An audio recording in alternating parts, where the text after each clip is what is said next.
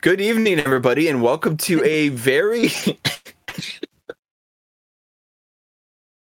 very special episode of Dragon Mark Symphony. Oh no. Okay. I am usually your DM, Dylan, uh, here with my friends. Uh, for the past 40 odd episodes, we have been playing through this campaign. It's set in the world of Eberron.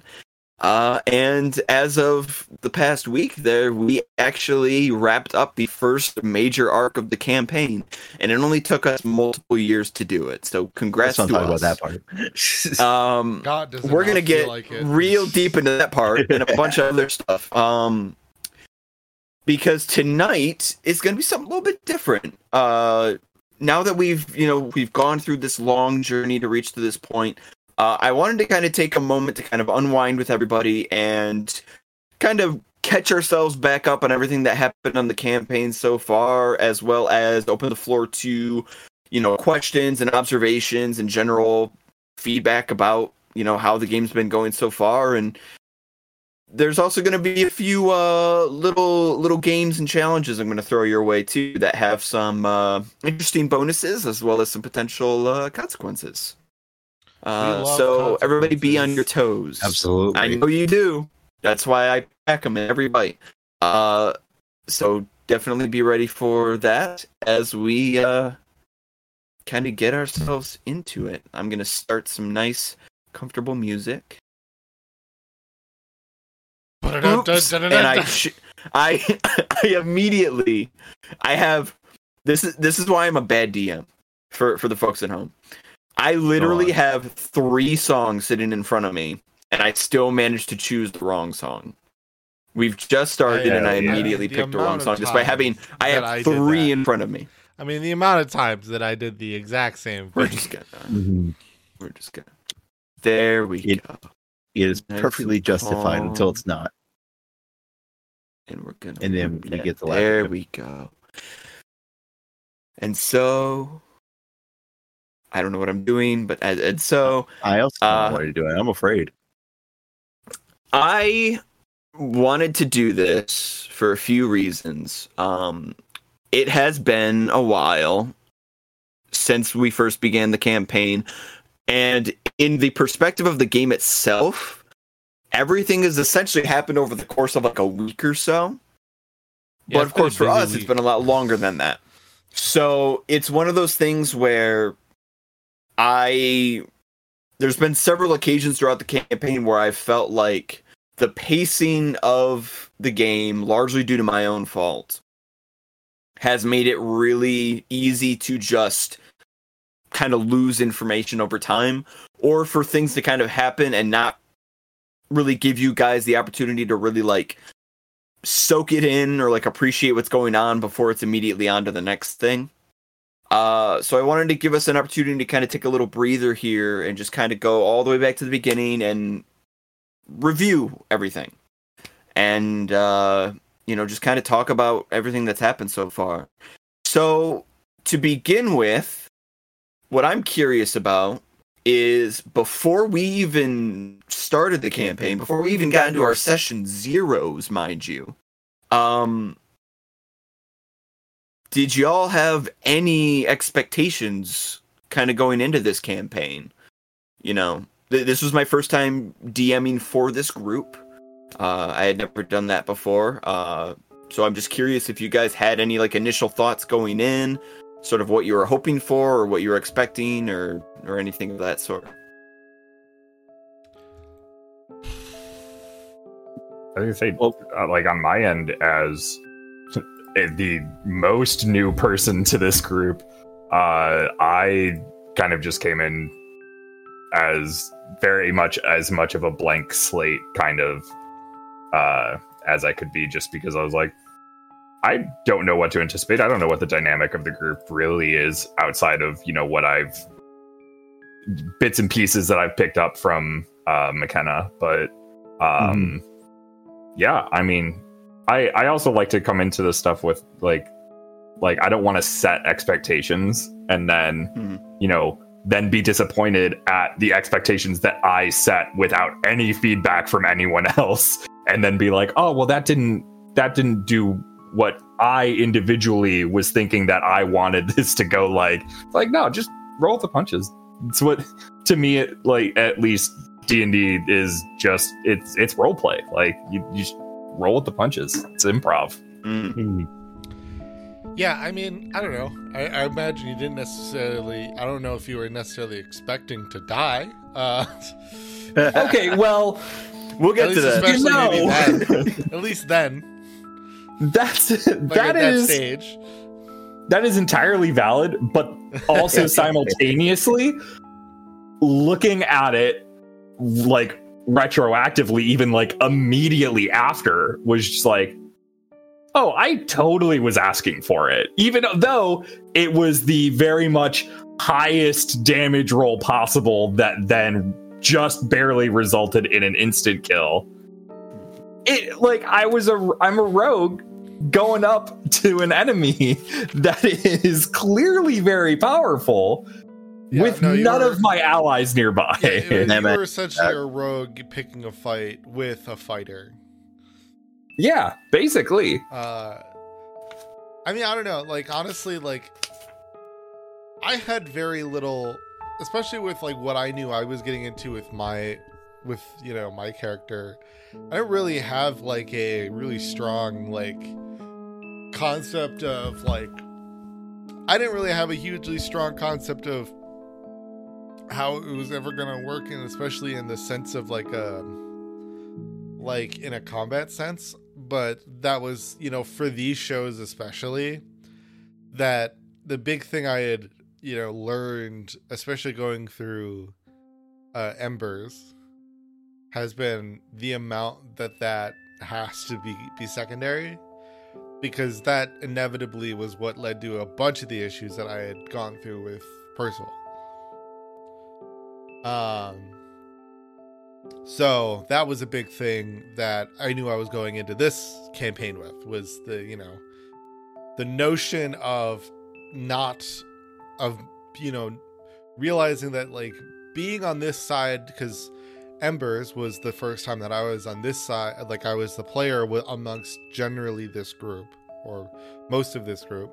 The only person that would have that was inherently new at the start of Embers to me was McKenna. Um Yep. but um you know like generally it was the first time flipping that so now going from and so at least i could take parts of that experience when we started this and you know handing it over to dylan and being like all right like i get to just start hopefully with the lessons that i had learned kind of with the way that we seem to at least generally build a show campaign because it's different than a normal one. Mhm. And so, like, but I was actually inherently very pleasantly surprised. I, I talked to Dylan about this a little bit. Um, I was inherently very pleasantly surprised at how efficient I was. And then, actually, again, it kind of became the opposite of what I was intending to fix, where my problems started to become I wasn't I was no longer 100% sure how I should behave and act in roleplay as a character, Mm. But I was really confident on what I could do in the in combat. I was so Yeah. ready for anything. Yeah.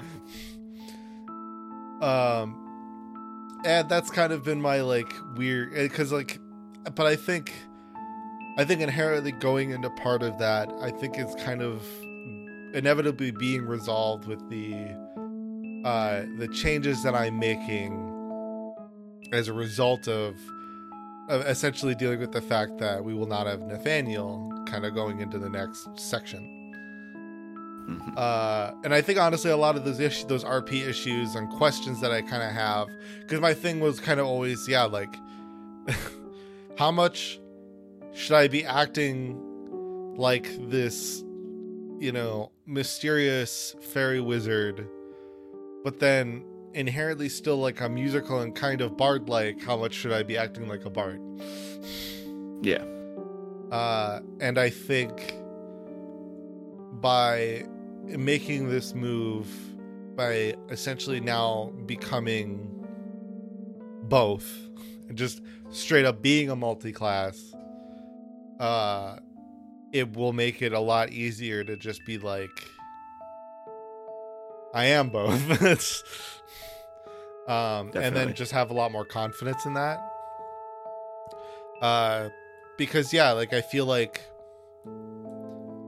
it was really tough to get to the in some scenarios it did feel a little tough to get into the playful side of like what like being the like bard almost somewhat bard like fairy. And i i felt like i had act a lot more like a wizard than i did a fairy almost but it was Okay. conducive to the way that i had planned Mhm. but i did feel like And yeah, Franny- the way the, the time frame was that i generally had to be a little bit more serious than i more often than i was expecting I get you. Yeah, and and Franny, because you, I I, def- I definitely felt from everybody kind of that sense, especially like the first few sessions of kind of getting into the shoes of your character a little more, which I expected. I anticipated that. Um, you were kind of the one from the get go. I felt like had a really strong grasp already of the characteristics of your character, not necessarily just the class, but like the mannerisms they had and how they acted. So for you, like coming into the game, was that something that you had like really planned far in advance, or did you have expectations yourself as far as like I'm gonna come into the game, it's gonna be like this, and I'm gonna act this way. I know, I know exactly how I want to approach it. Or did you have, you know, sort of doubts in anything as well? Oh yeah, absolutely. Uh, from the jump, I was disappointed. Uh, the the, the entire thing. Fair. Uh, I'm kidding. Uh, you, we had the pleasure of playing a, a in this setting before with you as DM, and during that time, I really enjoyed what you did. Um, and I think that's the first time we got to play with you in the Eberron setting. Gave me a real good insight as to how you like to DM these types of stories. So I was like, I gotta match this energy, and uh, really work towards a character that will give you material in order to work with. So um, I had an epiphany with Dak, uh, with mannerisms that were very atypical to what I usually play, um, in terms of speech, mannerisms, not being one in touch, uh, not having too much of a good understanding of the local culture, stuff like that. Um, and aside from that, I just been finding myself having a lot of fun with uh, the entire uh, any lost in translation moments that uh, we've had with that between Dak and between anybody else. Um, and I hope uh, I was it was my hope in my uh, at the beginning of this that uh, some of these mannerisms will become clearer and clearer for uh, some of the uh, for everybody else. The more and more they interacted with that, and it has uh, that expectation has been met. Uh, it definitely, I feel like it has contributed to how everybody reacts to Dak, uh, even if it's more of where's Dak, where's the child leash? We need to put him on that. Yeah, of course. especially in Um, conversations with important people. especially in conversations the- with important people. oh, duct tape over Dak's mouth. We're just gonna like he doesn't usually speak up, but when he does, we need to make sure that we filter what is coming out of his mouth. And it's always it's always really good to have one of that character. I think when you have two or three of them, it can be potentially a little more difficult to kind of keep everybody in line. But when you have just the one, I feel like that's generally balanced enough. Um, especially if they're not too rambunctious to have a lot of really neat interactions where you have, you know, the people that are more familiar with like things should be done this way, but then you have that one that's like, why though? What if I Mhm. what if I do this instead? And then you get that little tug of war, push and pull that ends up being really interesting. Right. Um, it's and guess, you uh Oh, you for it. came into this you as well as a couple other players when we first started off we had everybody on the lightning rail together uh you as well as silva had companions you had npc companions that you were familiar with Mhm. um, which is something that the other players, just by the nature of how things went, didn't actually have. Um, and those companions, due to the events that have occurred, haven't been there significantly. They haven't played a huge role in the actual campaign itself so far. Uh, and I was a bit curious about, from the two of you, kind of your thoughts on that. Um, whether or not it, it's sort of changed how much you as a player care about those characters. Um, and if it's like affected how you sort of think about things in any way to have these sort of roots but then for them to for one reason or another not really be present for you at all Um, one of my favorite campaigns I ever did was the first campaign, the first real campaign that I was a part of. Uh, at with the like as what we as me and Franny have generally called like our Lake Geneva group. Um, it was a campaign where it Xanathars had just come out, so the life table, like the life events table, was kind of like a new thing to like really foster. So we all kind of just like decided like we're just gonna roll on this table for we're gonna just do this table. And one of the interesting things that we had done was not only in- inevitably find routes to have um, some preemptive relationships with each other but it was actually the relationships that our characters already had.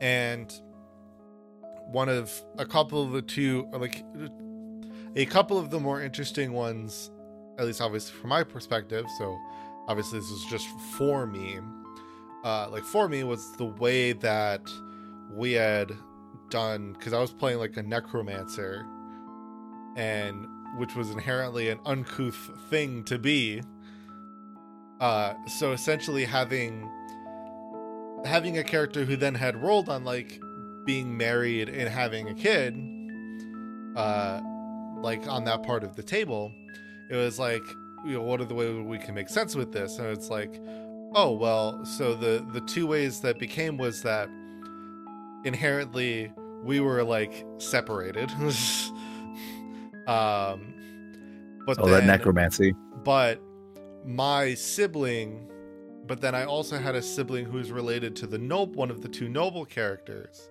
or who's married to one of the two noble characters um so it was like this great amalgamation of like this like just really cagey necromancer who's trying to figure out the the keys of immortality through necromancy and his rich boy uh brother-in-law mm-hmm.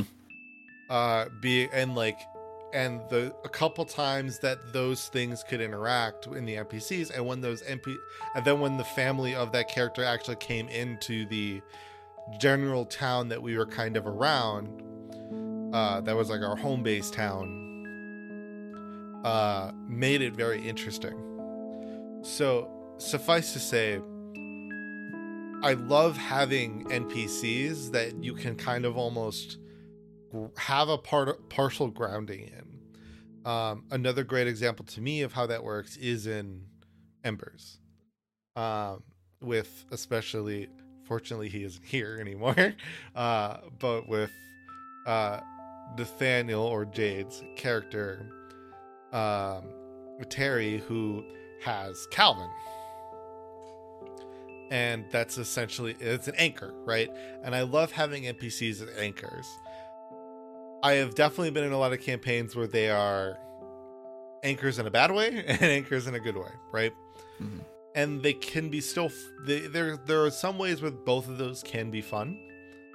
Um, and I so I generally always kind of do find myself attracted to the idea of having that.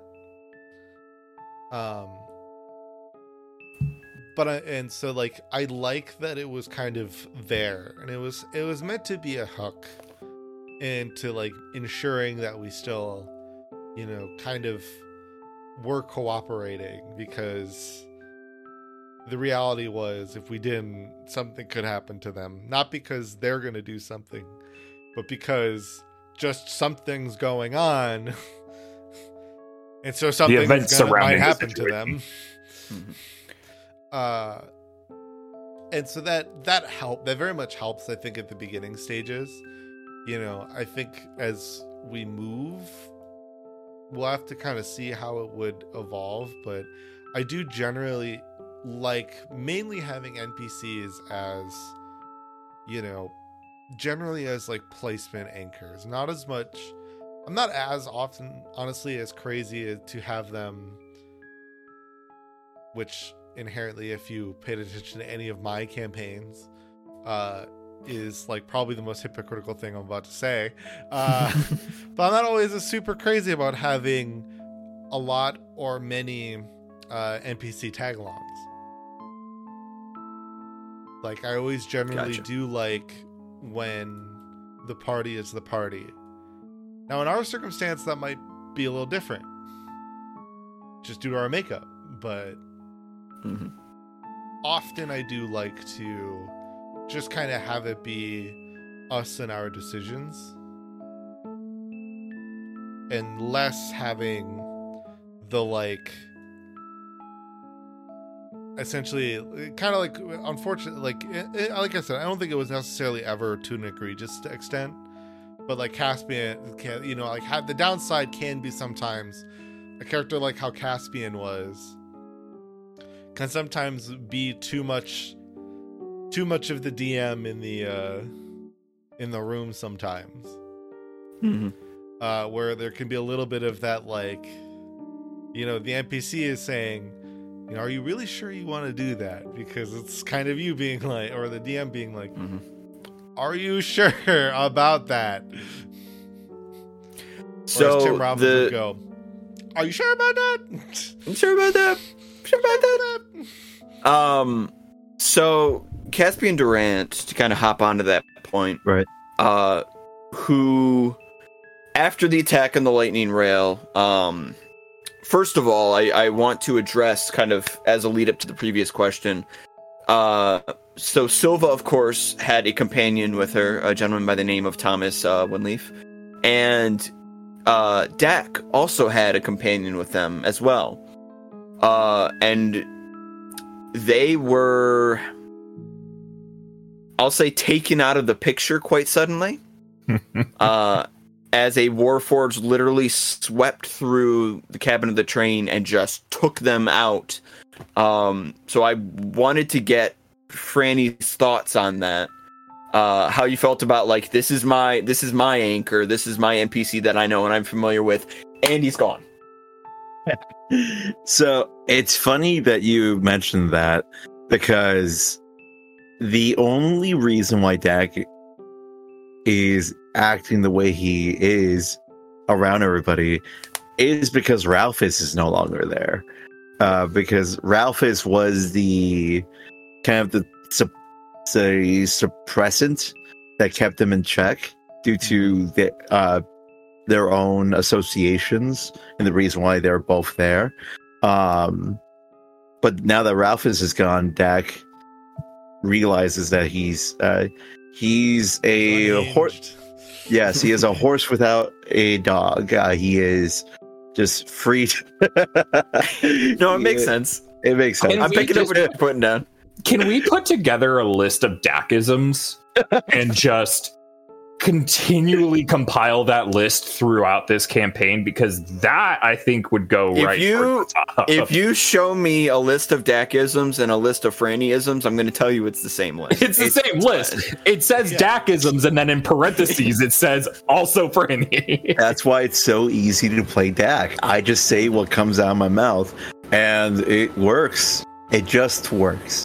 No, but I definitely- the rest of the party I definitely understand what you're getting at, though, where it's like this is a character who was very reserved and was clearly like, you know, they act a very different way around certain people than they do around others, and then for them to kind of be in this new environment, it's like, it's like a, you know, it's like a wild animal sort of like testing out its environment and seeing like, Mhm. okay, can I go over here? Let me sniff this area. Let me make sure this is safe.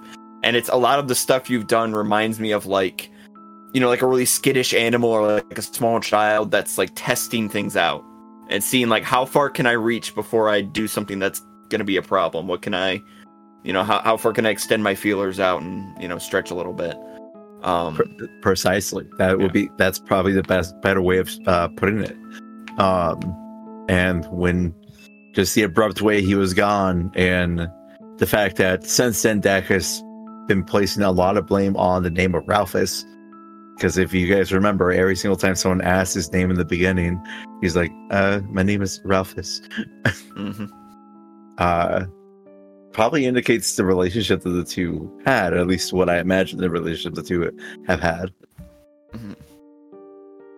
Yeah, I was gonna say Um, like the yeah. the interactions that Set had with Ralphus, the very very brief interaction, uh, kind of spoke volumes about how little little brusque, viewed, little uh, brusque in the beginning. there, yeah. Ralphus. So it was like, oh, whenever you would like blame Ralphus or utilize Ralphus's name, Set would always just kind of be like, yeah, it's fine.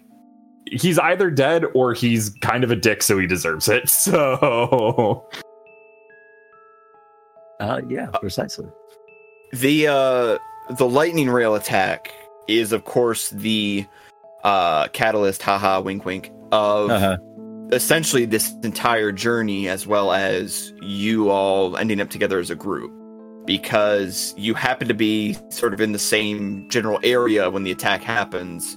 So by circumstance you're in the same areas. But then after the attack uh, you are led off of the train and introduced to Caspian Durant and Deirdre, um, and sort of all taken into one carriage and uh, end up traveling to the nearby capital city of Wroat, uh, which for most of you wasn't a very familiar place, uh, and for a spare few of you was. Um, so, just real quick, I wanted to sort of address why I made the decision to start the campaign here. Um, we established uh, Marshall was kind of tapping into it, where Caspian Durant pretty clearly is he is a fully fleshed out character in the world with his own motivations and and decisions and such, but he is also in a lot of ways a surrogate for myself. Uh, with the express goal of being there to kind of guide the players through what was I consider to be kind of this prologue of getting everybody used to the idea of the world and what they can do and what's capable in it. Um, I wanted to have somebody there so that they weren't just like completely lost from the get go, not sure of what to do, uh, and also was a somewhat authoritative figure while simultaneously not being somebody who is going to just like stop them at every turn and be like no you can't do that you can't do that. You know that's against the rules don't do that um so it made the most sense to me to have a character like caspian be sort of in that position to uh sort of take you all in under his wing so to speak uh when you got to the capital city you were taken to uh, the Citadel, which has you've now visited multiple times throughout the campaign. Uh, you were sat down in a big room, and there was a plate of donuts on the table. Uh, Marshall and Franny probably remember this, but Right, so in the donuts. previous in the previous campaign I did with them, I did a very similar scenario where I had all the players sat in a room together with a plate of donuts on the table. Uh, the reason both times that I did this is that it is, in my mind, there's other ways to do this, of course, there's hundreds of ways. But in my mind, it is one of the easiest ways to get all the characters in one place, sit them down, and let the players uh, decide how they would react in a way that isn't going to like immediately screw up any elements of the campaign. Because if you put them in a you put them in a room, locked in a room together, and all they have is a plate of donuts, there's only so much chaos they can immediately rend onto your world. Um, and how they it's just a really easy way for the player to go, well, my character is cautious, so they won't take a donut, and that'll communicate to the other players how this character feels. Or like they immediately take the donuts and start stuffing them in their pockets, that tells the other players a little bit about their personality without them expressly having to say donuts in their pockets. sure sure but it but it tells the players other players without them expressly having to say hi i'm so and so and i'm very chaotic and goofy and i'll do the thing you know it's just uh it's just a really clean and simple way to do that and there's Simple and clean. tons of ways to to do that otherwise to kind of allow characters to introduce themselves to each other the way that you make me feel tonight. Yep. but it it's just for me there's something really charming about it and plus also uh a lot of the decisions i've made even if they don't seem explicitly so are based around the fact that eberron as a world when keith baker designed it. He was designing it as something that really feeds into like the neo-noir genres. Uh and noir storytelling noir filmmaking and things of that sort. Uh so it's it's just kind of like a little gag to have such a early point of the campaign be sort of the stereotypical put the criminal in the interrogation room and see what happens when you put a plate of donuts in front of them um you at this point were introduced to uh because Caspian returned, but he had somebody else with them. He had a mage, uh, one of the uh, one of the main leaders, one of the main figures of the King's Wands, uh, a man by the name of Nebek. Uh, so real quick, I'm gonna give 25 gold to whoever answers this question first. Okay. Uh, Nebek had a autonomous quill with him that was able to take notes and seemingly act semi freely. Does anybody remember the name of the quill? Archimedes.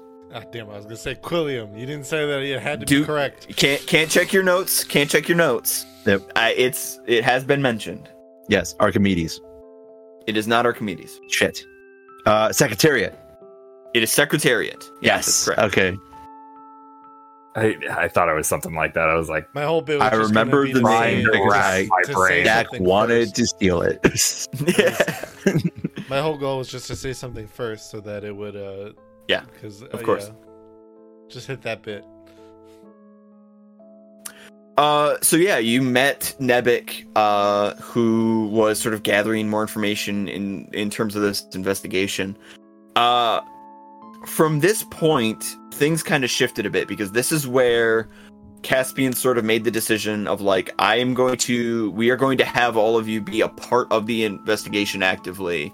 Um, and so I'm going to take you with me as opposed to just having you stay here at the at the King Citadel and just wait out, you know, whatever's going to happen. Um and from there you all uh were able to kind of start exploring the city of Wroat for the first time. And I believe it was right within that moment or around that time that you first paid a visit to the Winchester Scythe uh, which was this like very old, extravagant sort of theater. Uh, and you uh, you were able to have dinner there. Um, here, you all ordered drinks. Uh, so five gold to anybody who can remember uh, the drinks that were ordered. Uh, Dak got like the weird ass tea that made him hallucinate. yeah. It was the one with the high alcohol content that I didn't realize had high alcohol content. Well, because why would because you? Francisco in real life doesn't drink. Well, I also said it was it was. Well, that was the thing. It was it was just labeled as a tea. They that was a, that was a small trickery where they weren't immediately just like, this has fucking absinthe in it. Um, I believe, if I remember correctly, the effects, uh, not to like nitpick you or anything, uh, but just for the fun, it, it was more akin to Everclear than Absinthe in terms of like the effects that it had. Yes, that's what it was. Sorry. Because it, it put Dak in this like really like dream-like state of like floating and just being like, uh.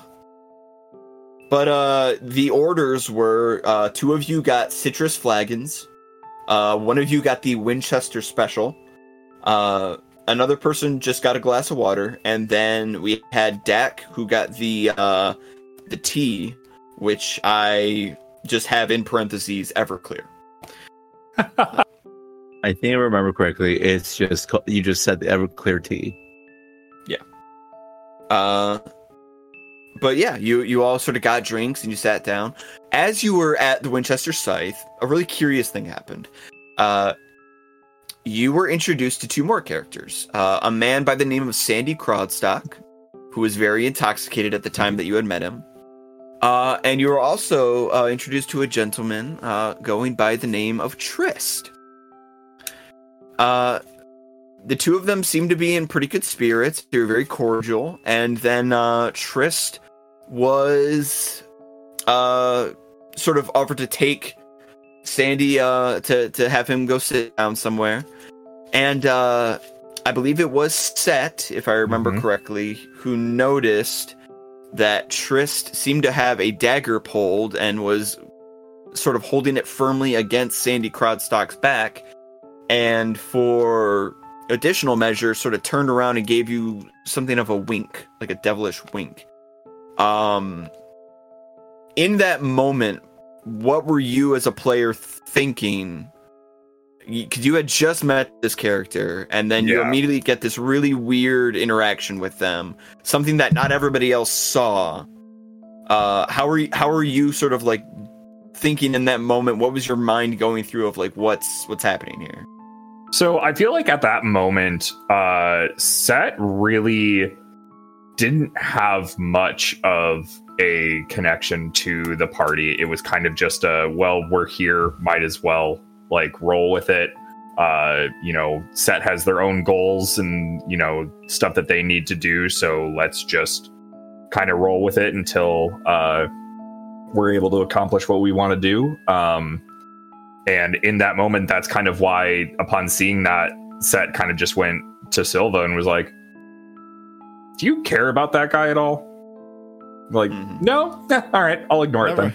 It's that's not that's not my problem. I I have no no uh interaction with them. I don't really care about them. Like, I at that point really uh you know really playing it up as a like yeah this is this is kind of how set has been just because of you know kind of a little more backstory like just because of like the trauma that they've kind of gone through with Mm-hmm. interact with all of their interactions from a young age so it's just like a okay well if i don't need to get involved in this then i'm not going to because that could just cause me more problems Right.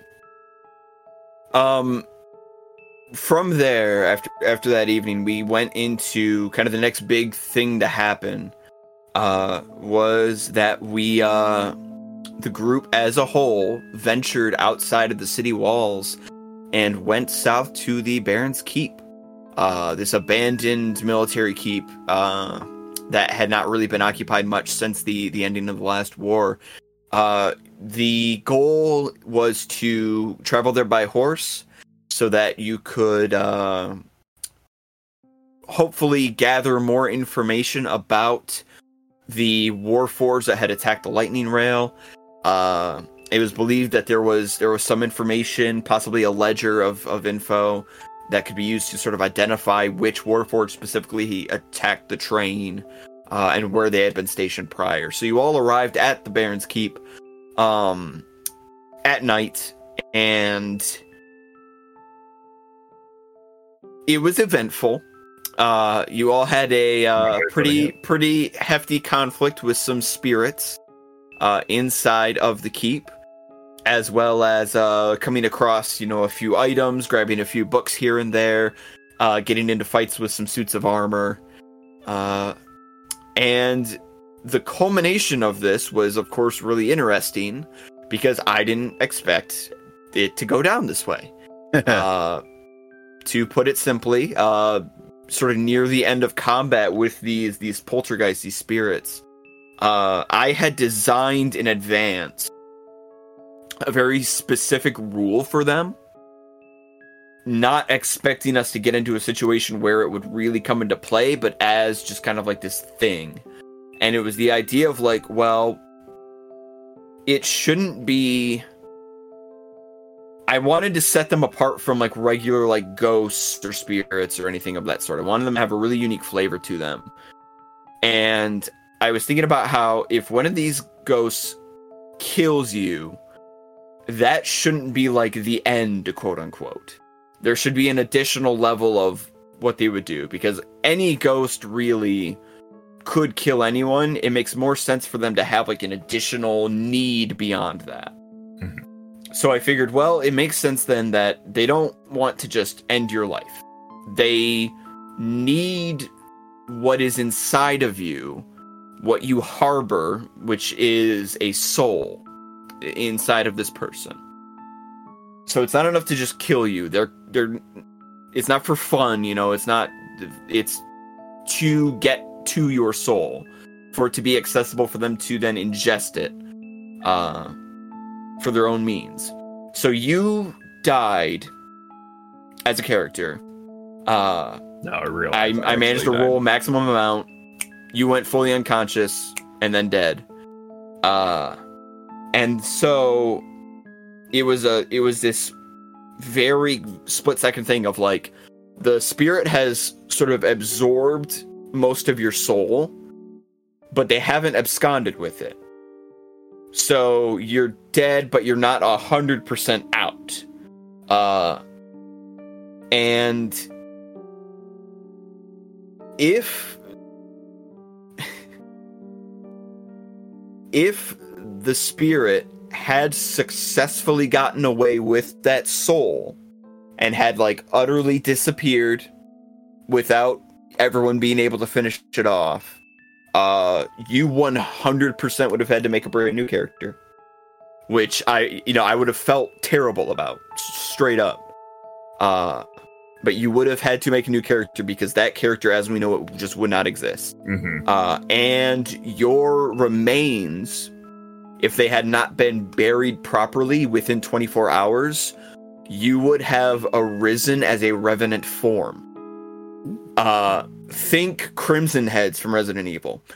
You, your body would have arisen with most of your abilities and your intelligence intact, and your impulse would have been to attack whatever you had seen last. So you would have hmm. chased the party down to the ends of the earth as a soulless husk. And they would have had to have destroyed that husk, or otherwise it would have just kept following you until uh, un- until it killed all of you. That would have been Um, interesting. which would have been it would have been really interesting but i again i'm personally grateful that you all were able to finish off those spirits when you did and that you were able to get the you were able to get set's body back to the city so we could then have that whole process uh because again to be that early in the campaign and immediately have like okay this character's dead isn't fully my goal and i say that knowing that when we did our session zeros and we did our initial meetings and all that, I was very clear that I was like, okay, first of all, I'm going to gesticulate a lot with my hands when I talk, so be ready. And then the second thing is that combat is going to be challenging. It's uh it hasn't happened nearly as much as I would like it to have in this campaign. Uh and again, that's just pacing issues with I, me poorly pacing it out. But the the idea going in was like everybody who's playing this game has played tabletop RPGs before. There's no there's no nobody's green here. Everybody has experience. And I I feel like Eberron being what it is is a world that is so entrenched in magic where a lot of elements of it are normal and commonplace to the point of being banal. I didn't want the, you guys to feel, especially starting out, that this was a cakewalk.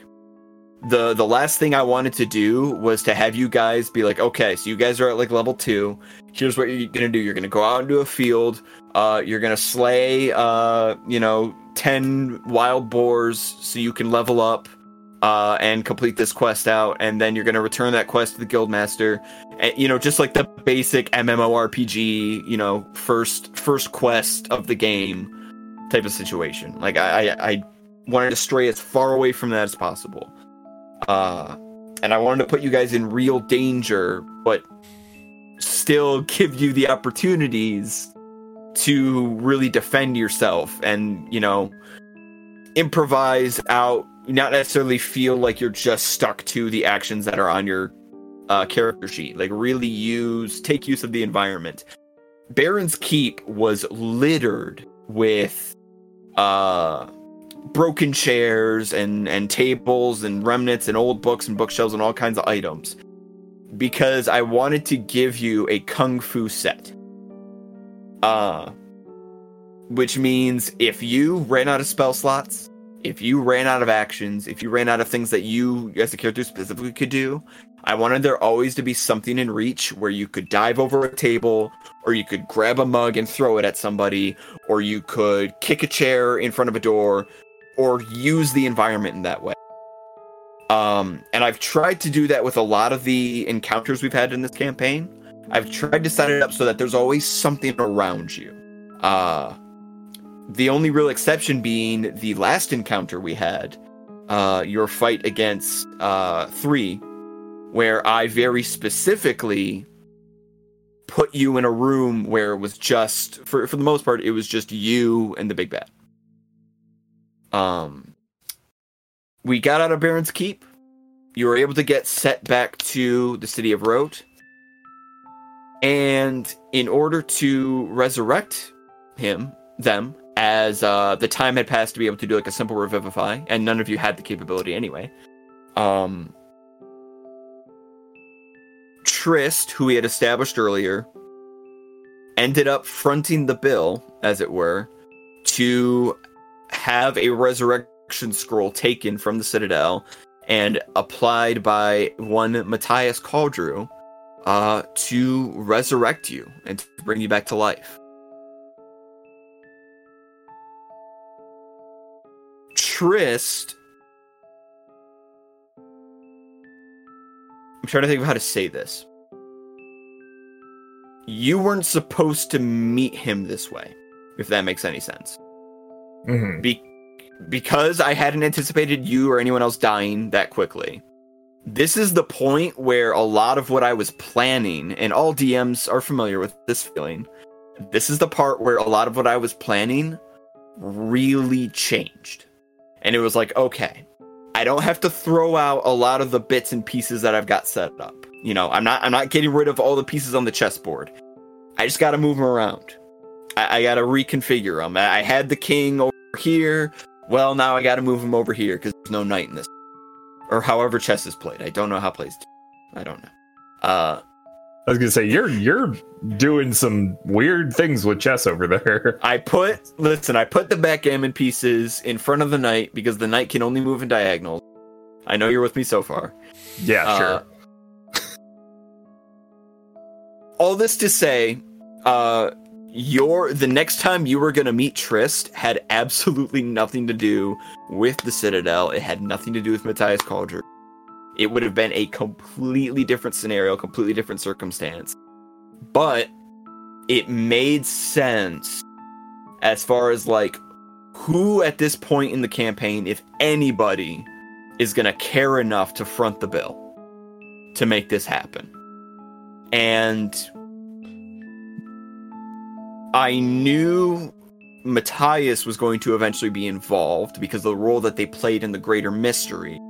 But they also weren't originally going to be introduced in that way. It was going to be again under different circumstances. Um and it just so happened that it was like, okay, somebody I need to have somebody on deck to resurrect them, and I need to have somebody on deck to front the costs. And of course, that means that Caspian has to do some behind the scenes work to make sure that this all stays off book, so to speak. Um, and who's you know who's gonna do it? Who's gonna be the mage that does it? It could be Nebek. No, it can't be Nebek because he's here right now. He's doing this other thing. Uh, it can't be it can't be them. No, it can't be them. And I basically had to go through and it was like, okay, no, I need to introduce Matthias Caldrew about six or seven sessions earlier because I need that. It, they're the only one in this moment that makes sense to be able to do this. We go through the resurrection process. During this time that you are not fully alive, you encounter a deer. Let's talk about these deer for a second. Please. How do y'all feel about the presence of deer in this campaign so far? Away. In general, like I, I I feel away about them.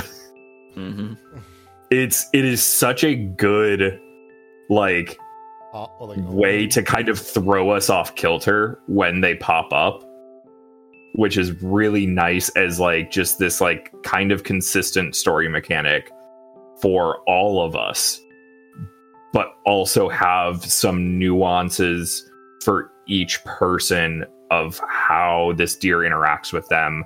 And even stuff that they bring up that other characters can hear where it's like oh they don't know that. No one else knows that.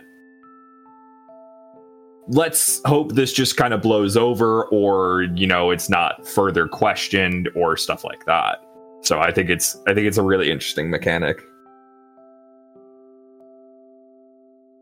Yeah, I mean, Uh, the, yeah. the deer is very well and it was very good at being a very deep omen.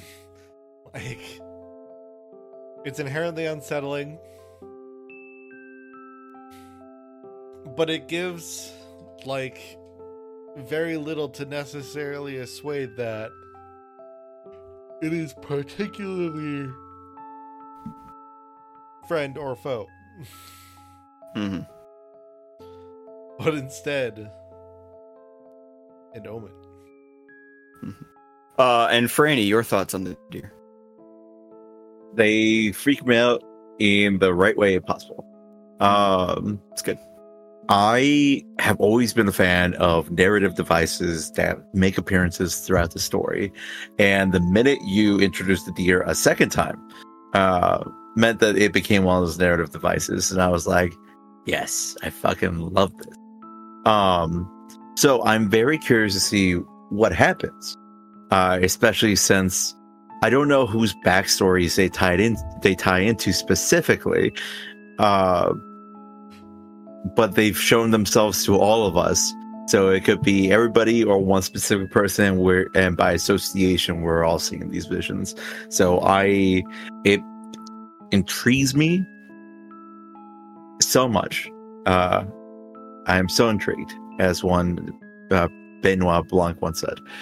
Um just ignore the first half of that quote. Um No, I'm I'm glad to hear that. Um, you are at fault for why we're seeing them now.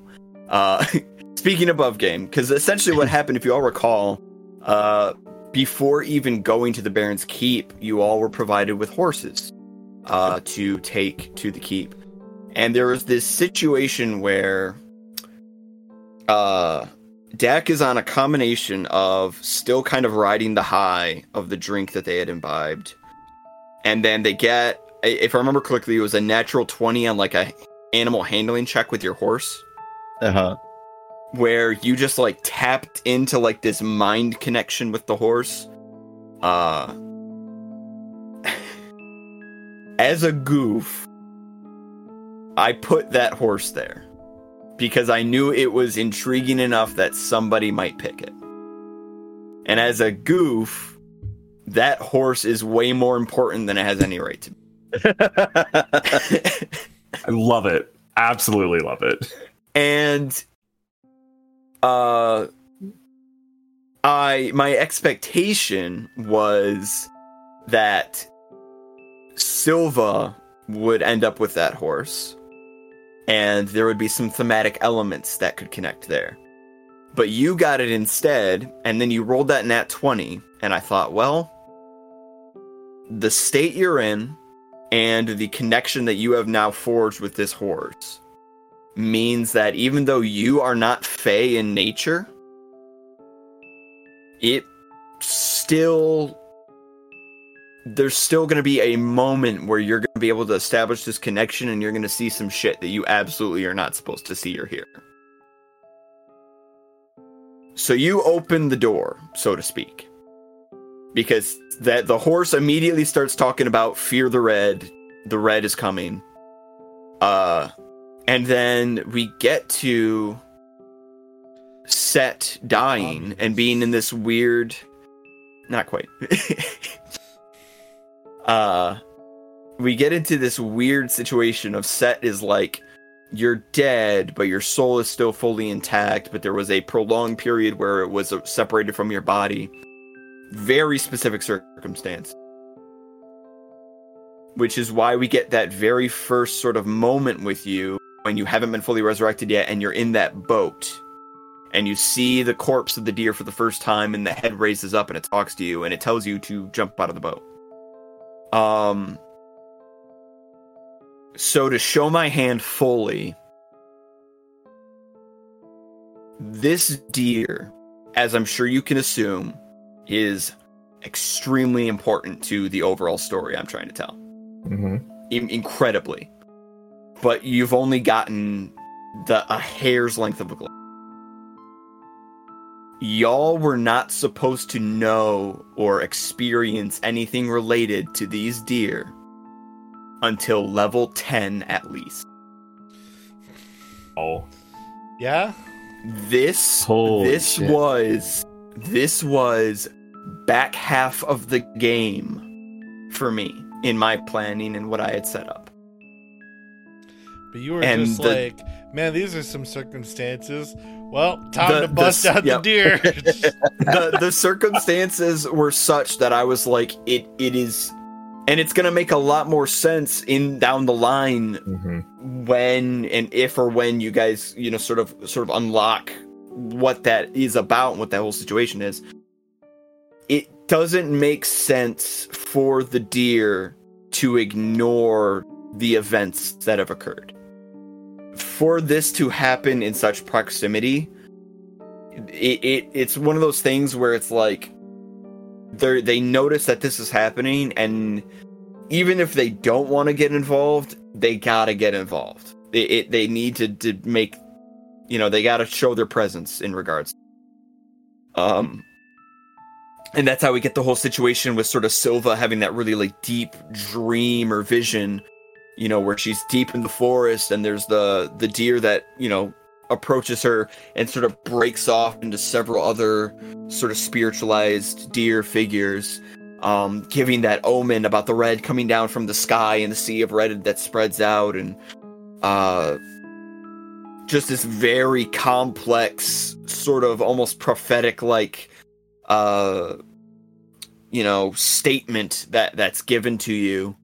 Uh, yeah all that was supposed to be far off in the future way off in the future. And it was just the way things have, have happened the way things have occurred i was like i guess we're doing it now. And it's not going to make sense right away. It's going to take time for this stuff to make sense. But we're going to introduce it right now and then we'll see how the players react to it if they uh if they they really dive into it or if it's just all right well that was weird anyway on to the next thing uh yeah so set you're resurrected you have a nice wholesome chat with Trist where Trist sort of begins to reveal a little bit more about themselves nice and wholesome. what's so we so we established like your first sort of impressions of them and what happened with at the Yeah. Winchester scythe. At this moment, uh, I'll forever cherish the look on your face as this sort of began to like unha- to like unfurl. Um. So, eh, Marshall and Franny, your anchors were with you when we started this campaign every other character their anchors aren't gone forever they're absolutely here they're just not with them right away but i very intentionally set it up. It was like i know who these people are connected to. I know what their relationships are how this is set up. I'm going to place these people here, these people are going to be here, these people are going to be here. And with Trist, it was that was always going to be something that eventually happened, where there was going to be that moment where you two had that one to one, and they were going to kind of reveal who they really were in a sense. Um, and again, it, it just so happened that because of the circumstances of like you are being resurrected, so now it's going to happen while you're in this hospital bed. Yeah. Um, While I'm So- strapped down to a yeah. bed and I can't Yes. do anything and can't react. Yeah, yeah, absolutely. Because that and that was another that was a thing too where I definitely thought about that. Was like Inherently, I Yeah. go ahead. I want to go over the fact that like the fucking balls on this guy of Trist, who fucking just was like coming in, being like, by the way, like fucking uh get out of town, uh, blah blah blah, and like disguise as a doctor and shit, and then like go through all that shit later and just like completely just never give up the ruse. Yeah, and then no, at the let's, very let's talk end, about just that. be yeah. like, remember, out of town. you didn't you didn't forget, right? You, you still still remembered? Got it? No, no, okay. Just doing like the SpongeBob snaps as he walks out. The, um, SpongeBob snaps. No, yeah, that's because that ended up being like a very. So obviously, Trist started as like a set centric character, very much an anchor for set, but um, sort of by way of how the events were occurring, everyone in the group eventually got introduced to them. Uh, you know, there's the whole situation where you guys kind of were speaking with them at the cow's eye, the the semi interrogation that happened. Um, there was a lot of obvious, you know, flip flop back and forth as far as like, can we trust this person? Are they involved? It seems like they're involved to some capacity. Um, you guys, not as your characters, but as the players, you guys, going through most of this campaign, were you going through it like, oh, this guy's guilty 100%? Or was there genuinely like that doubt, like, I'm not sure what their actual involvement is in the whole thing? I mean, yeah, I mean, I've, I eventually started to doubt just because of the fact that of just like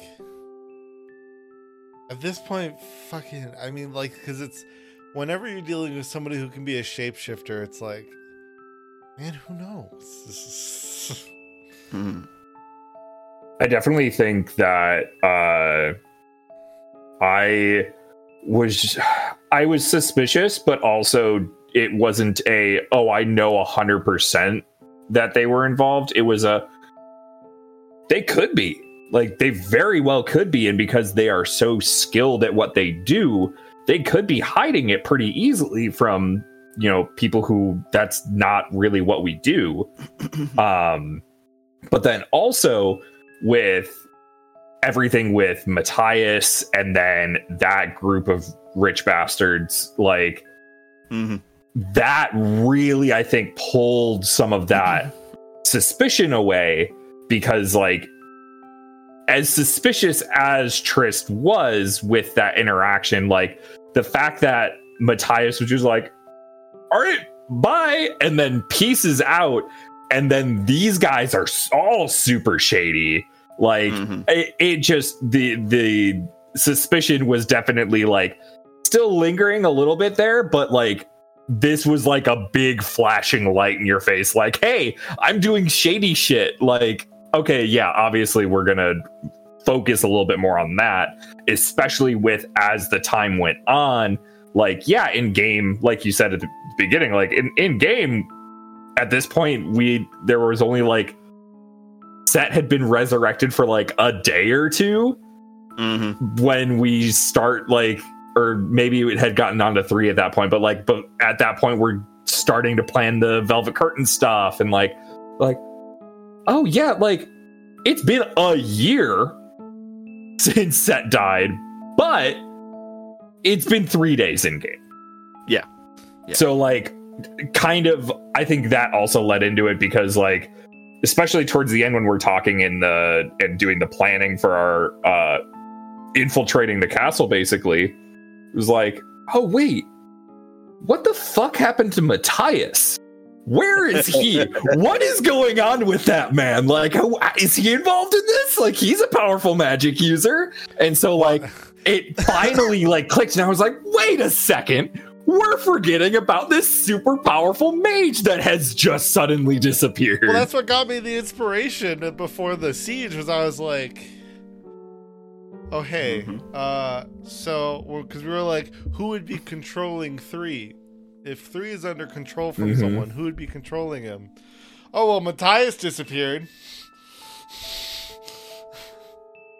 matthias was a shady little shit too Oh, I mean, no, Yeah, he's a hundred percent involved in this. Like, look, three is inherently showed no signs of being a like, or three at no point showed like any signs of being a powerful spellcaster. Specifically, one that would be because if he was inherently such a powerful spellcaster that he could rewrite memories, I don't feel like we would have won that battle. yeah Probably not. Unless we all crowded him and, and just kept rolling really good. That's metagaming. Yeah, Hey, I mean, we But did- we also did do know pretty what well. High level all- spells there are. We know what That's high level true. spell. You can crowd a wizard, but like all he needs then is a fucking like any form of like high or like a high level like cast on self AOE, and your guy you're all cut up. Well, even if it's not a cast on self, it's just a oh, I have spell shaping. Like fuck all of you. So I mean, yeah. So- like, in terms of like being like a like because three never really gave that indication. Like I feel like inherently the the disappearance and setup nef- definitely gave it way too much to in any shape or form leave any doubt or leave or remove any doubt uh of Matthias's involvement. Uh, yeah, Matthias was. Matthias is a very interesting character, very pivotal character, and I. I had to be extremely careful about how I presented them, and there are a few reasons for that. Uh, the first, because as I said, they're they're very important to the sort of the integral thread that that was happening. Um, the other thing is that I didn't want to reveal all their secrets, quote unquote, right away. And there's still a, obviously there's still a lot that you as players and as characters don't know about them. Um, especially now that they've just like vanished.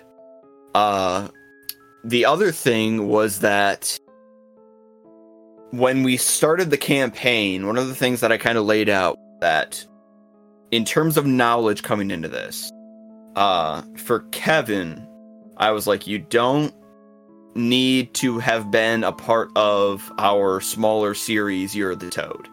Even though it takes place within the same world and it happened, you know, a year prior, you don't need to worry about knowing anything from those sessions or having been involved. You know, this is a this is a fresh story with new characters. Um, what I did there is a really advanced uh, DM tactic called lying your ass off because uh of course of course i was going to be taking things from year of the toad and they were going to carry over into this new campaign 100% Mhm. i it was a it was for me it was just a waiting game of when marshall or bennett or jade or franny when any of them was going to have that moment of recognition when that that spark was going to go off of I know this guy, and, and then it was just gonna kind of go from there. Of like, you know, you motherfucker, you, it, all bets are off. It, it's not anybody can show up really at, at this at this point. Um, so I had to be really careful and reserved about how I presented Matthias because I didn't want to just like blow the lid on that right away. Um, and so that resulted in you having this one meeting with him in his apartment a body of the landlord gets thrown through the window, smashes the piano in the room.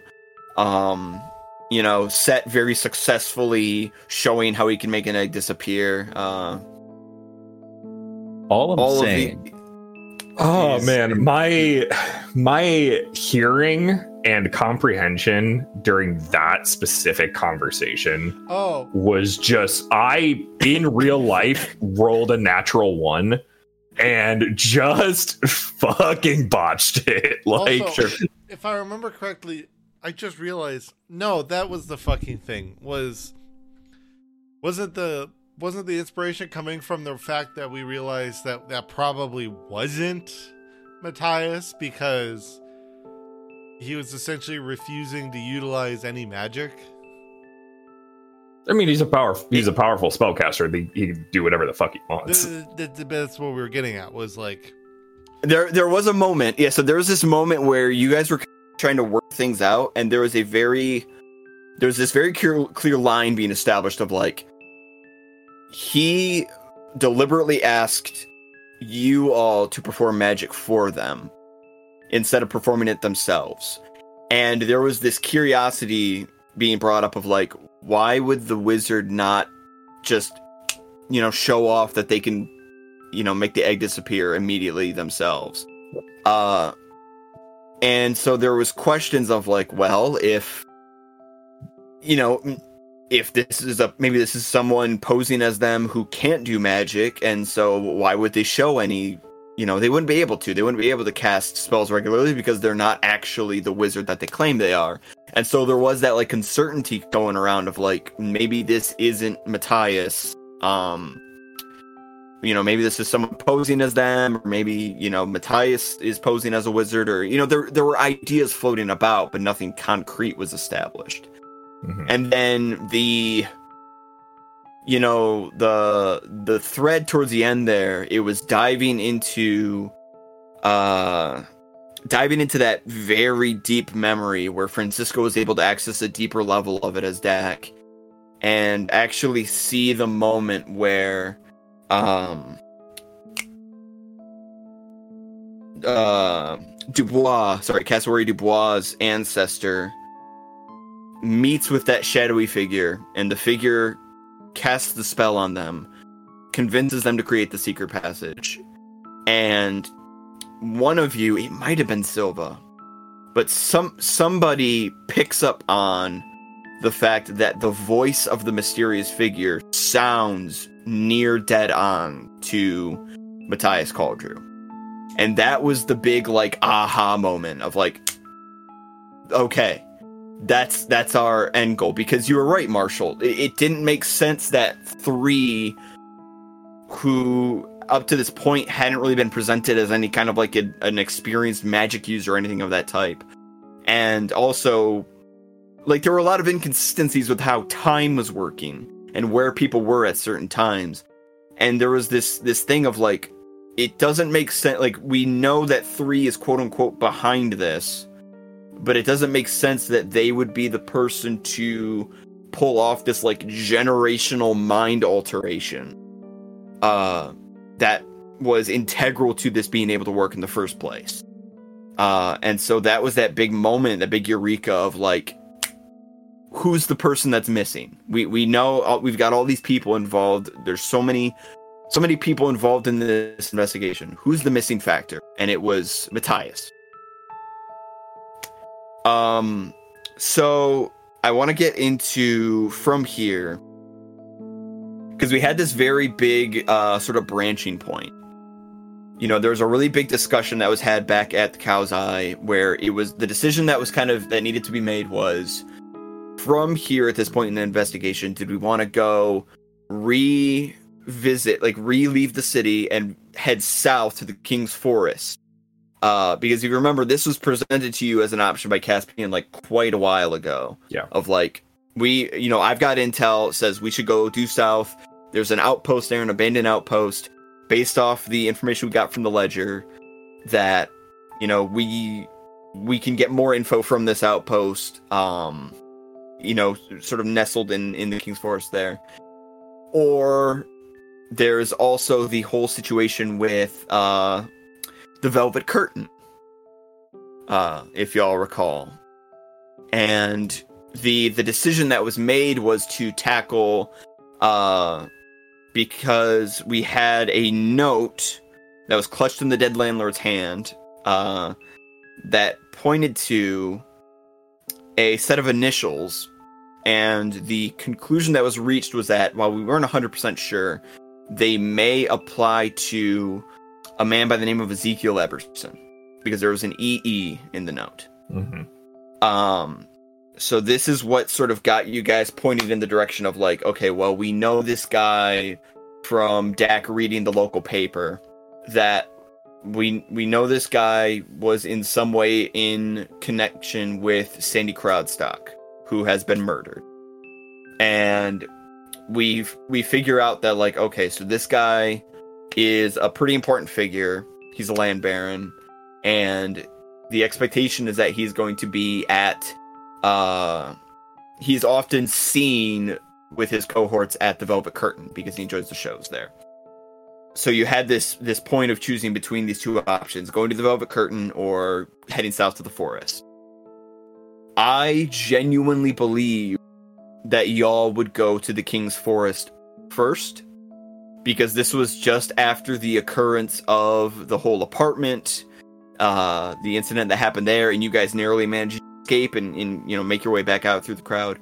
Uh in my mind i thought that you guys would immediately choose the king's forest so that you could stay sort of out of sight out of mind until things sort of cooled down a bit. Uh so i and this is where this is one of those things where it's like here's here's a lesson for the dm to learn so I had everything for the King's Forest prepared. I had, I'm going to say 30% of the Velvet Curtain ready when you guys made that decision. And I went, okay, I've got homework to do.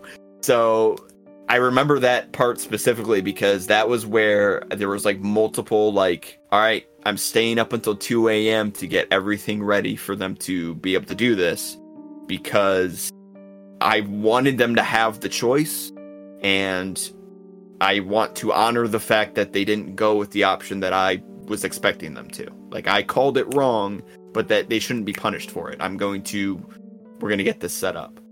Uh so you all are getting ready, sort of spread out to grab supplies. Um by this point you've also had the opportunity to kind of walk the city a little bit and you've had the chance to meet a few characters. You go into a few clothing shops, meet the blacksmith, and you also got to meet a character uh, by the name of Victoria Skeevil. Uh, just curious, this many sessions into the campaign, what do y'all think her deal is? Just, just fully curious. What do y'all think her deal is? A role model. Fair goals. honestly, like I'm half torn between she is just this really old, like eccentric magic user, and also she has to be like some patron, like some like other being. And more leaning towards that after our foray into whatever the fuck she's got behind her bookshelf. So, Marshall, uh, you as Silva got to have a whole side adventure behind that bookshelf, Oh, great. uh, which was which was great. I, I'm not disparaging in any way, and I hope you enjoyed it too. Uh, that was another one of those things that was like, I've got this tucked away for later in the campaign. This is this is one of those little secret things I've just got kind of hidden away because I have a ton of them. I'll be honest. I've there's there's way too much going on in this. Um, I've just got this little thing tucked away. You know, maybe they'll find out about it later. I'll just keep it tucked away. And it was like, well, you're checking this bookshelf. You rolled just the right rolls. I'm like, it, it's one of those things. It's just like it makes sense to happen now. It it it doesn't. You know, it's not going to completely break the campaign if I introduce this concept now. It can happen now. Uh, you went through that little adventure, and at the end of it, you came out with a card, sort of akin to like a like a fortune telling card, like a tarot card. Um, and so like I have no trouble because I haven't yet introduced in any way what the purpose of that is in the world. You, you just got this tarot card after going through this like terrifying library maze. Um and that is another one of those things that was like I had this set aside for a later day, but I guess it's today. Um when we did everybody's session zero, do you all remember how we ended each of your respective session zeros? Absolutely fucking not. Okay. Drawing a drawing a tarot card. That's true. Yeah. Definitely. And I don't think you not did- remember that. You didn't tell us what the results were, did you? Correct. Yeah, it was Correct. just a choose choose a card and uh this is a this is a special tool that will help us later. Mm-hmm.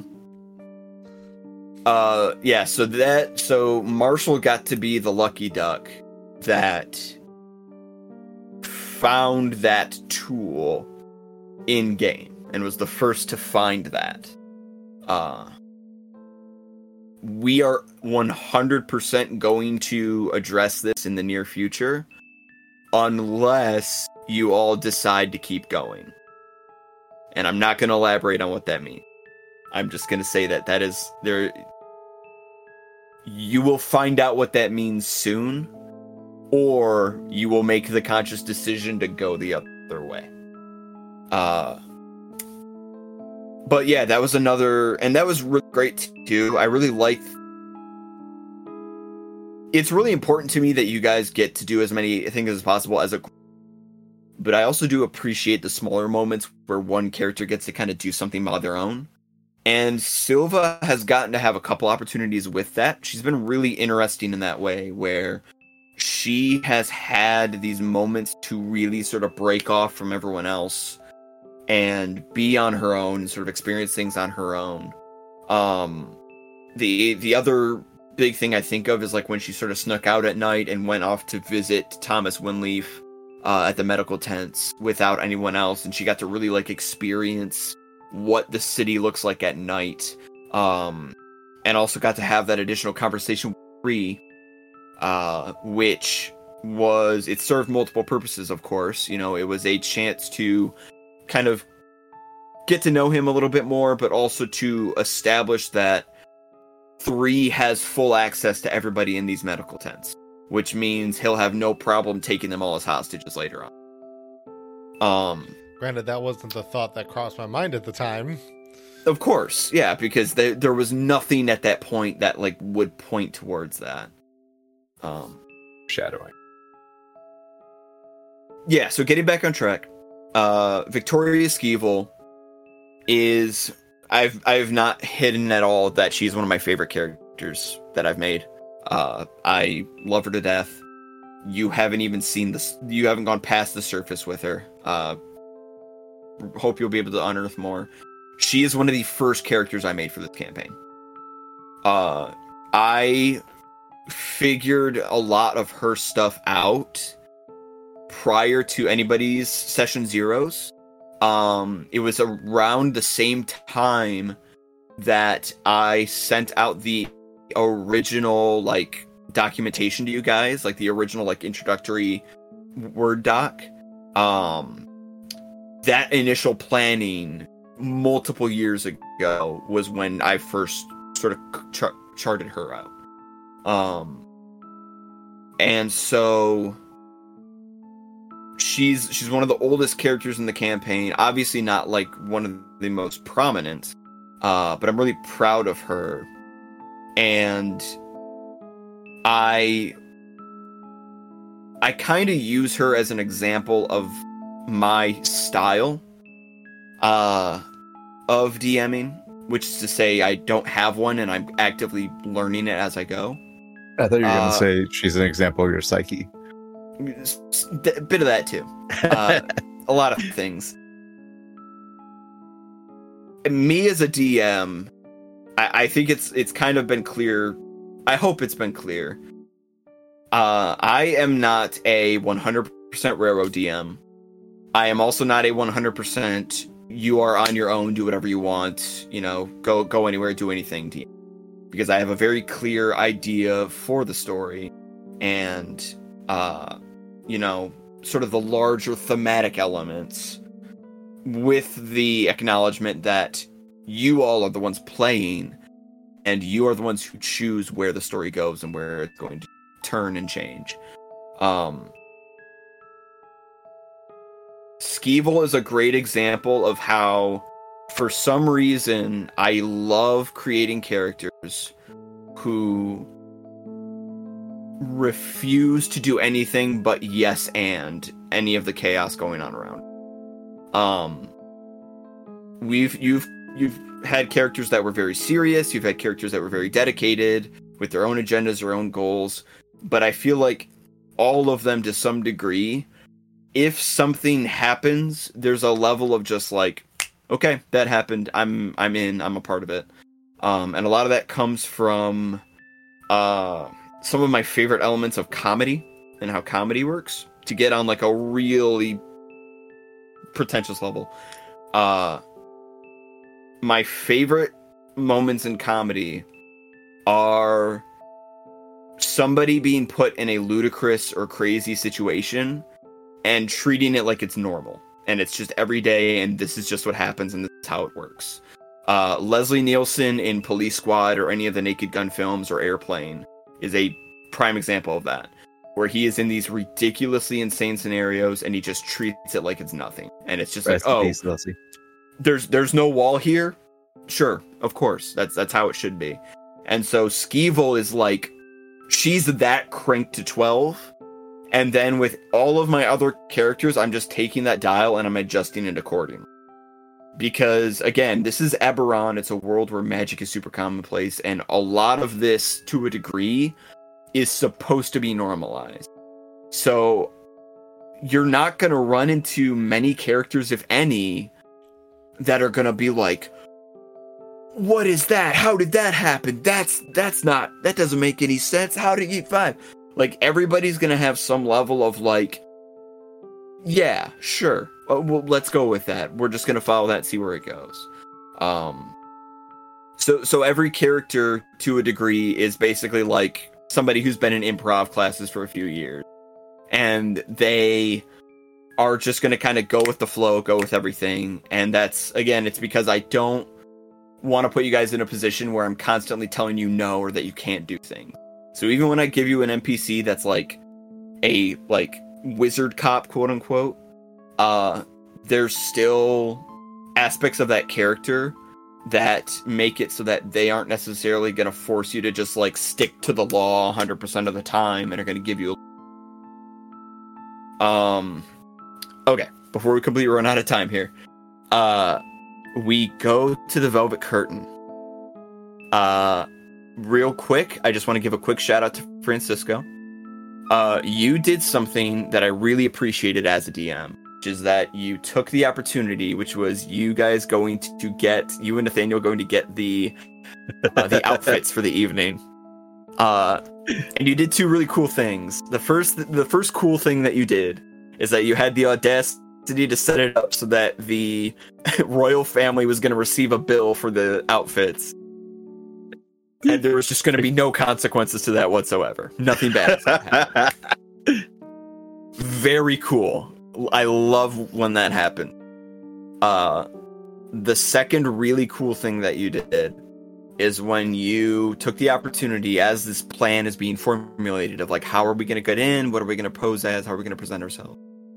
Uh and you took the opportunity to go I will be the person from a foreign land and I'm going to take little parts of my culture that I haven't really expounded upon with the group yet hmm and I'm going to use those as part of this identity that I'm taking on.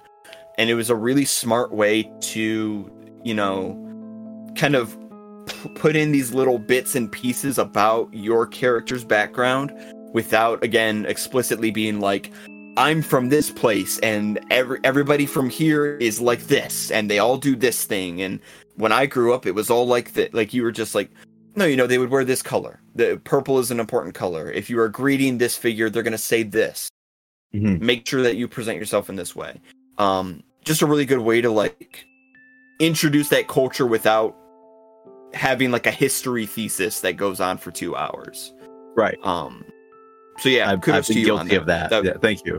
Yeah. Uh, Um, yeah. I'm just glad that it worked to a certain extent.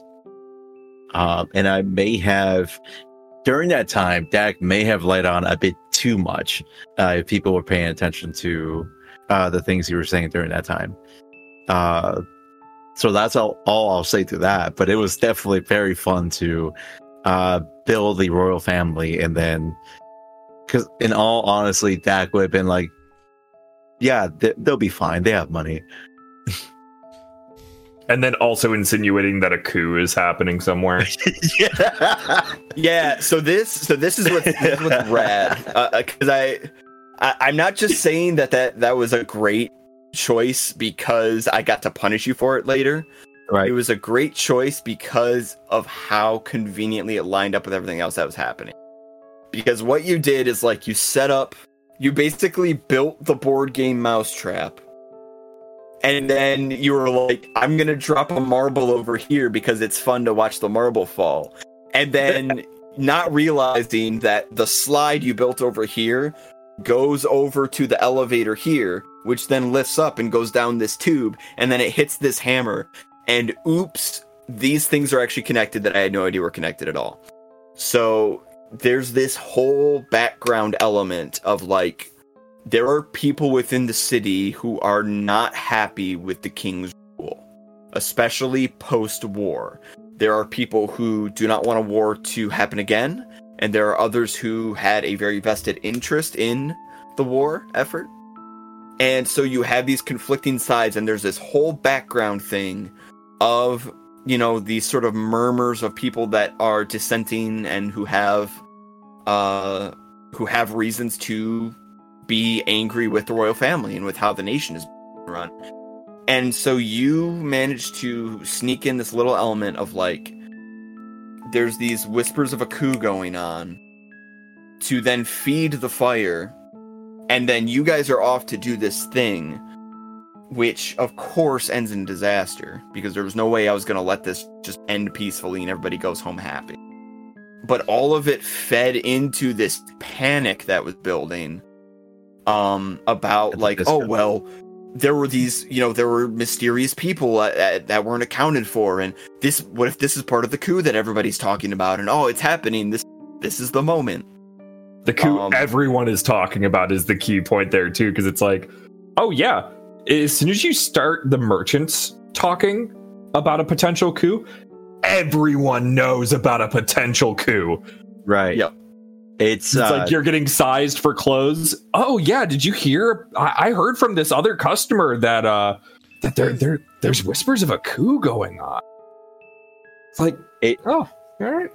I'll be honest, the original reason for the that plan in general and going with that was because uh Dak and Francisco are aware that everybody loves a good piece of gossip. And what Hmm. better piece of gossip than, hey, you know they're gonna overthrow the government? Is what there no better, piece of gossip going? except the biggest piece of gossip that there could Exactly. be? no better Go piece- big and people will believe how big it is.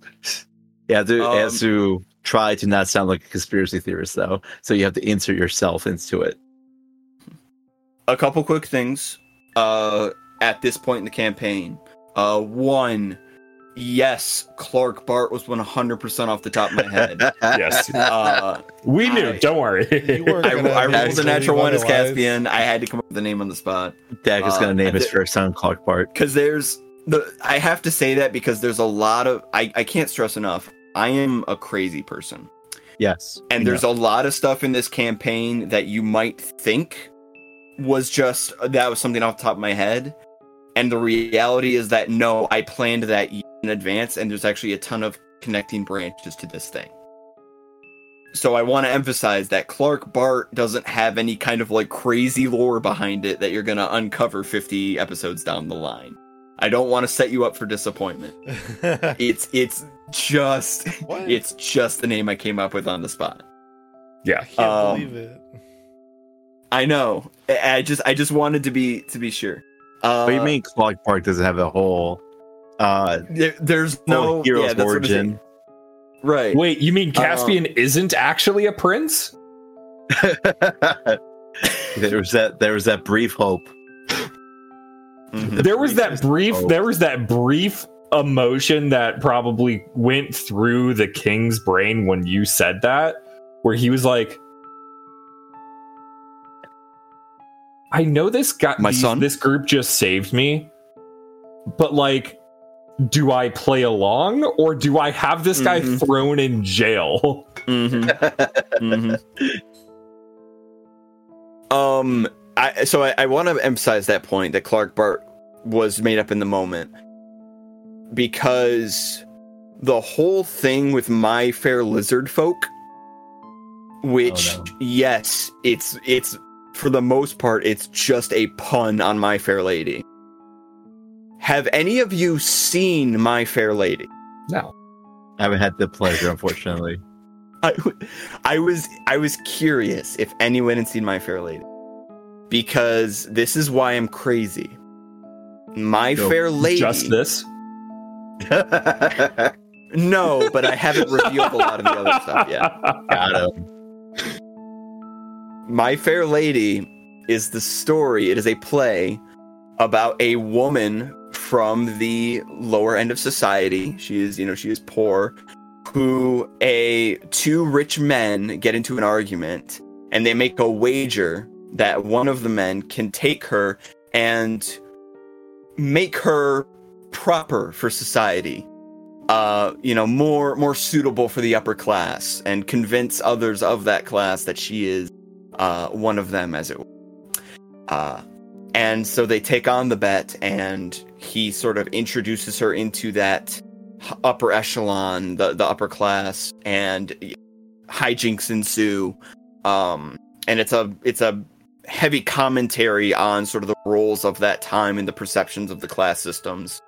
Um, which wouldn't you know it is also a major focus of this city. Mhm. So the whole play of My Fair Lizard Folk, in which you have this lizard folk soldier who was essentially penniless before the war, and is then, uh, because of his newfound status, is sort of brought into this upper echelon and is being introduced to these people, but he doesn't really, uh, he doesn't really gel with them. Not only on the basis that you know he comes from a very different background, but also because of, uh, very real racial tension between uh, the people of that class and the lizard folk because in this world lizard folk are considered lesser people. Uh, it is meant to be just like this direct mirror of what's happening in the city. So when we had that moment up in the upper balcony and i think it was silva. I'm trying to remember who exactly it was. I think it was silva who got the, the high enough role that you essentially had this sort of insight into how each of these people were perceiving the play and what they took away from it and how that related to uh how they viewed the world itself. How cassowary was obsessed with everything around the play because he was an architect and he's really proud of his ancestors work on the building itself and the stage and how um Sander Toxley was very focused on the main character on the lead because of his shared soldier background and that very uh, similar connection that he has of being in this different social status than, than he was before um, and so on and so forth. Um, this whole crazy thing was meant to be just like a way of giving you guys a peek into this world and into this lifestyle again without expressly having the characters just be like, well, we're rich, so we're better than the poor people, and you know, certain certain people aren't as good as we are, and and so on. Um, it's just my my blanket refusal to just tell a story like a normal person would, and instead be like, let me let me use another element within this to actually describe everything. Um, I want to before we wrap up here because there's still a fair bit of the campaign that we're sort of heading towards. Uh, I am curious because from this point on, everything happens at the Velvet Curtain. We do end up going south. We go to the King's Forest. We encounter spiders. Um, I will make sure that we do not encounter spiders to that degree in this campaign again. Uh, another great example of lessons the DMs have to learn, which is that you want to make sure that you know exactly what it is that the players are okay with and what they're not okay with. Um, Silva, just a quick point of order. Uh, I had it on the table that for a certain roll that you made, if you had gotten a nat 20 on uh your connection to the Fae would have been so strong in that moment that you would have opened a portal and the bear that you all had saved in the forest that came back and fought against the spider would have been transported through the portal and would have been aiding you in the fight again. Uh, I had I had that set up as an option from the get go. And the bear was one of those things where I just wholesale ripped off Resident Evil 4. And was like, Save the dog. because because because you have the dog where the dog you save the dog and then later when you're fighting El Gigante the dog comes back and helps you wholesale rip that off i wanted to have an opportunity it's like here's a bear caught in a trap if you guys Save- free the bear it's going to come back and help you later. Otherwise it doesn't. Save the dog, Um, save the world. save the dog save the world. Exactly. John Wick. uh, so that was that was one of those things where it was like again i love just setting things up and putting them off to the side. And then if you engage with them that's great. If you don't it's whatever. But i re- i just i'm a weirdo and i refuse to just tell a traditional story even in the confines of a tabletop rpg because i i really focus on like these specific things and i go like let me span this out as much as possible and have that tell the story for me instead of me just like you know asking for a history check and then me telling you the full history of how the city runs and how it works and how everything is connected. Um i want to address combat in general because when we when we went through the king's forest you guys didn't do a traditional form of combat. Uh we did something very different where you guys were kind of actively moving through and more so trying to avoid direct conflict as opposed to engaging in it. Um that was a result of me very seriously looking at 5e as a system and knowing that combat in a lot of forms takes a long time to go through. And for the purposes of this part of the story, I didn't want you guys to be spending three or four sessions just getting through this forest uh, on the traditional rules of 5e combat and approaching everything one at a time and, you know, just kind of going through. It kind of harkens back to the whole I, I don't want to put you in a position where it's just like, okay, go kill 10 boars and then collect your reward with the Guildmaster. Um, almost every combat session you've done, I've tried to do something to change it up in some way because I like a lot of elements about 5e, but I think combat in general can be one of its weaker points, uh, specifically in pacing. And as we've established, the pacing of this game has ballooned out far greater than I ever expected it to be. Um, so I plan to continue sort of, you know, with future combat sessions, I want to kind of do unique things and try different different ways of approaching it in the future. But I also want to know explicitly from you guys if you would prefer for them to stay more in the traditional line of D&D combat. Um or if you're okay with us kind of continuing to try like different things as we go. I'm definitely on board with uh, trying new things. I do enjoy traditional D&D combat, so like I don't want to move entirely away from it. Um, but I do I do enjoy the the you know change ups that we've had where it's like, okay, well, let's try something new. This is something that, you know, we're not necessarily that we've done before, so it's, you know, it's a novel experience even if we don't do it again moving forward like it's still an experience and we can work towards kind of figuring out what we as a group and what you as the dm like really want to how we want to address combat moving forward Mm-hmm. Anyone else? Yeah, I mean, I'm always into doing different things. Um, I mean, obviously, inherently, I think, I, you know, obviously from a familiarity standpoint, you know, there's only obviously so much that'll be changed anyway. Um, so I mean, like, I'm very into the idea though of obviously always expanding and looking into unique and interesting, you know, um, like options and variations and stuff like that. Mm-hmm.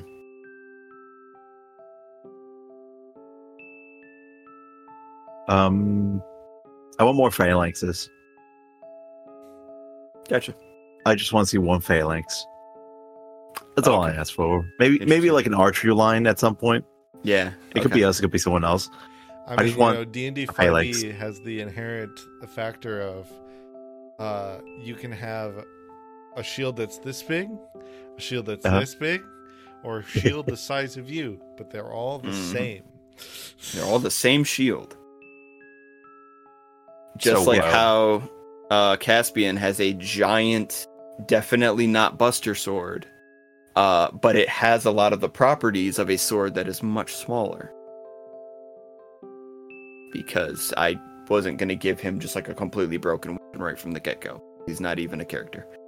Uh, he's not his real name is clark bart you know, what, you know what I mean. yeah no i Cl- got Clark Part Clark Part Investigations. You know, we gotta we gotta stay stay focused on that. Uh, okay, We're running over time. We're running over time, so I there's one more thing that I want to guys uh, before we wrap the night off. Um, so next week we are gonna return back. Uh, it'll be the start of a new arc. Technically, we're gonna still be in the city of Wroat.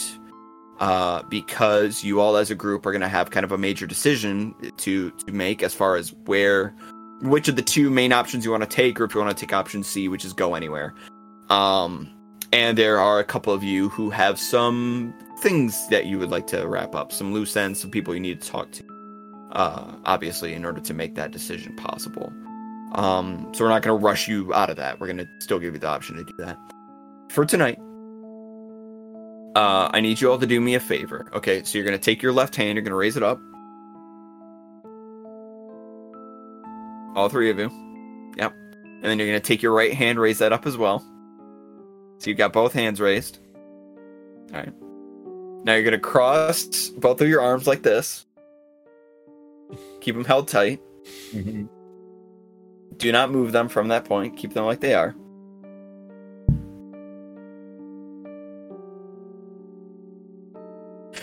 It's quiz time. So here's what's going to happen. You cannot access your phones, your internet, your computer in any way Oh, this supposed to make sense now.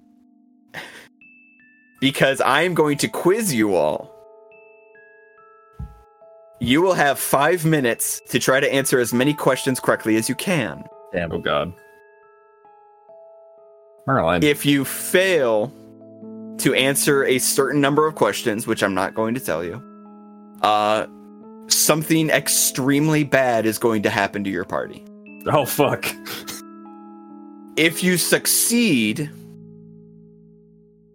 all of you get an additional 10 hit points. I don't mean temporary. I mean you get an additional 10 hit points, period. Oh, yeah. And you get two platinum apiece. Hey, that's 20 gold. I haven't used the six that I have. Like I say, it's not temp, it's this is for realsies. You get to keep them. So you're going to have 5 minutes.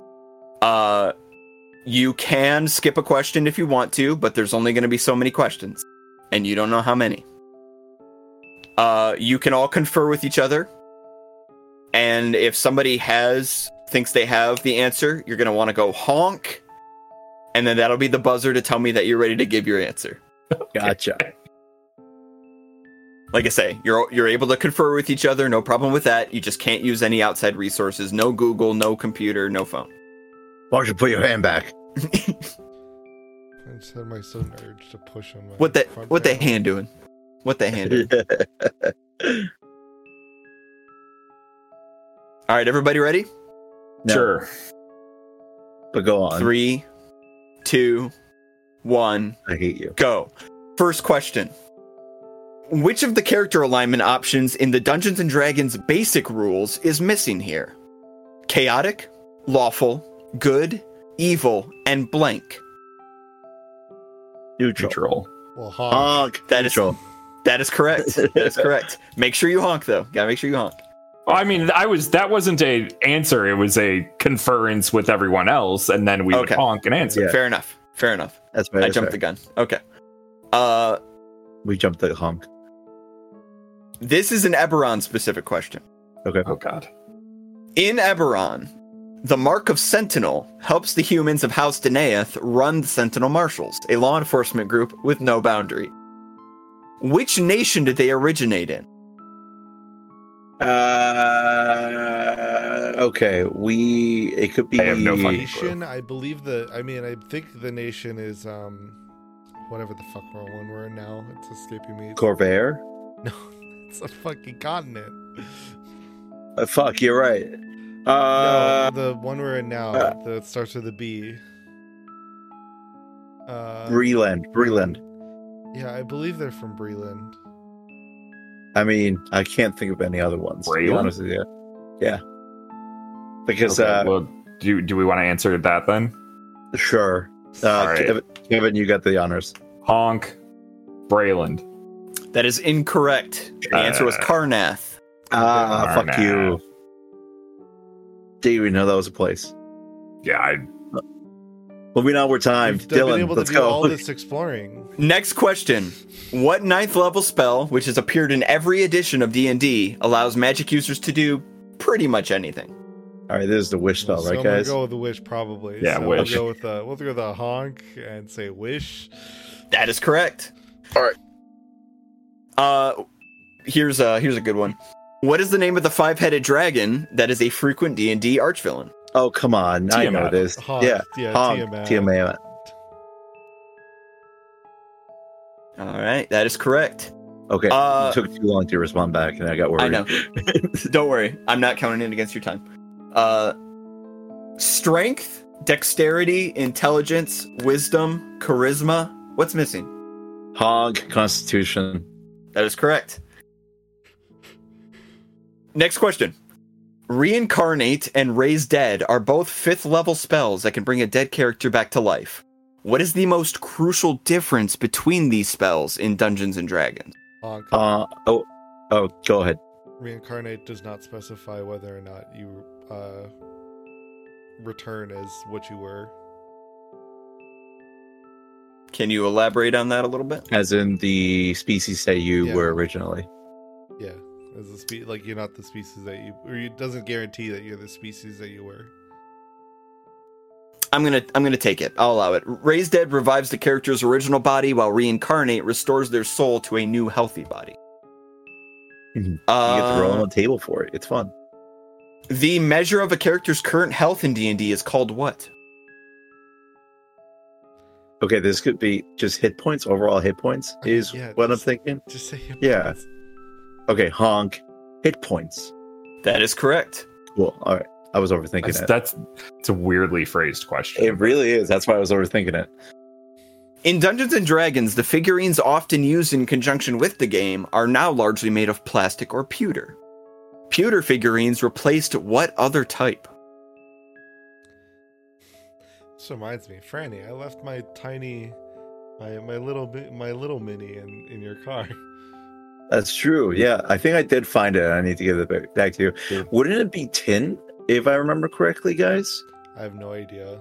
Because um, Your guess is I as good just as know mine. That they were colloquially just you like nomenclature, which is metal. So right. Yeah, Uh, that's I don't know if it was That is tin or true. not. I am thinking like tin soldiers in that in that space. I don't think it's lead because lead would be bad.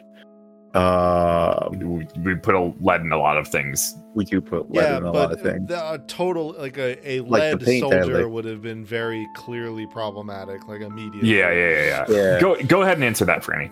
Okay, honk. Let's go with tin, my good man. That is incorrect. It was lead. It was lead. What the fuck? Ah, damn it. Okay. Dun- okay, Dungeons and Dragons. We know it. We love it. Um, there's actually two main types of dragons: metallic and blank. Honk chromatic.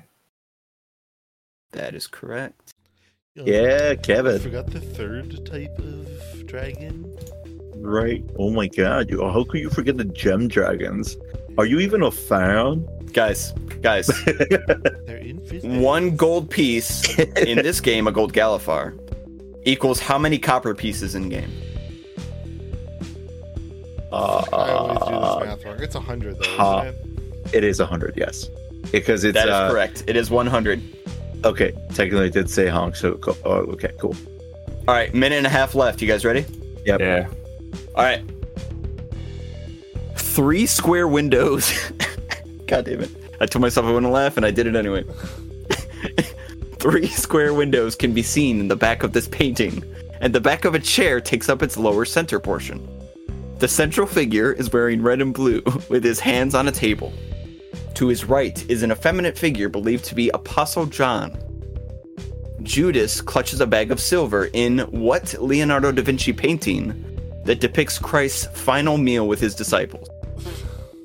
This this is the Last Supper, right, Yeah. guys? Uh, yeah. Uh-huh, I the mean, Last Supper. I said honk. Sorry, somebody honk. Yeah. I said honk. Honk the Last Supper. That is correct. This is martial erasure. The law of these objects Oh no. states that the torque on one side is equal to the torque on the other side. Name these simple machines, familiar examples of which include a wheelbarrow and a seesaw. I have Uh, no fucking clue. the law Honk of lever.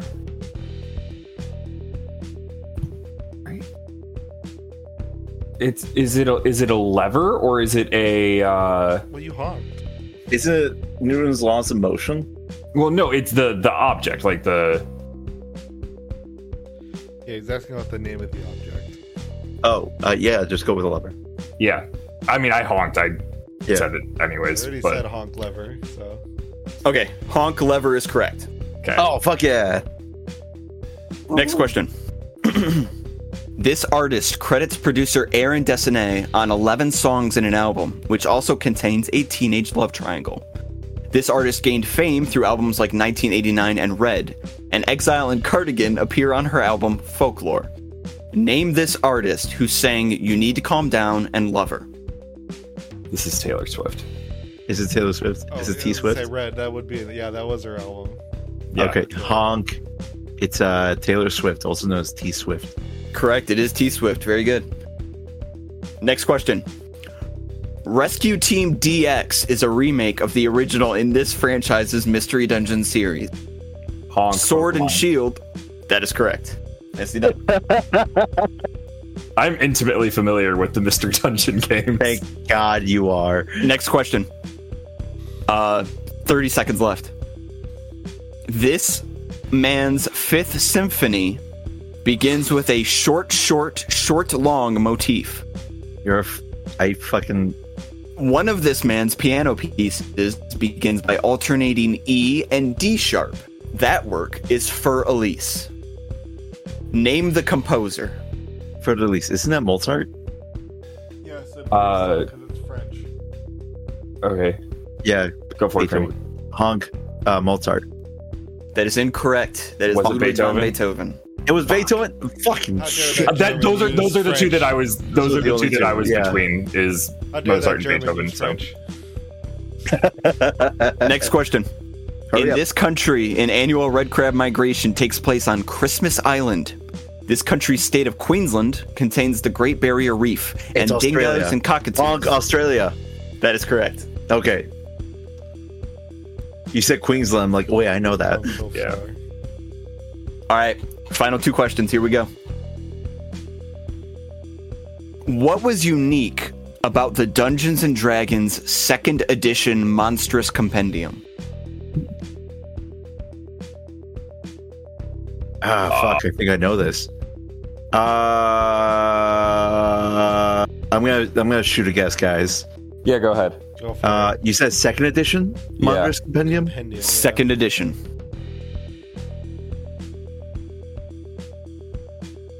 Fuck. Uh, honk. It was the first one to use THAC0. I'm afraid that's incorrect. I'm sorry. Uh, Okay. The the books were three ring binders that allowed players to add additional monster pages as they were released. Ah. Oh, that's So so it would be- It would interesting. be part of the That's- Monsters Compendium, yeah. So that would have nothing. Yeah, with that's that. pretty sick. All right, final question. Patricia Pulling started an entire organization that opposed Dungeons and Dragons. What was it called? Oh, they're. Oh the my opposing God. One? Is this? Like the organization? Yeah. What is the name of the organization that that Patricia Pulling started? Oh, Isn't that the- Oh fuck. Uh, Moms Against D and D. No, it Couldn't be was that, uh because it couldn't be mad. Yeah, it couldn't be like mad like that. Maybe it is Uh, fucking ruining it, but Darkest Dungeons. that's the name of the piece. Fuck. Uh, Lords and Saviors. no, it's Uh, fuck. Say Because they, they wouldn't have used the name in uh in the title because Right. that would be like acknowledging it. It was like it's like something it had something to do with like being Christian.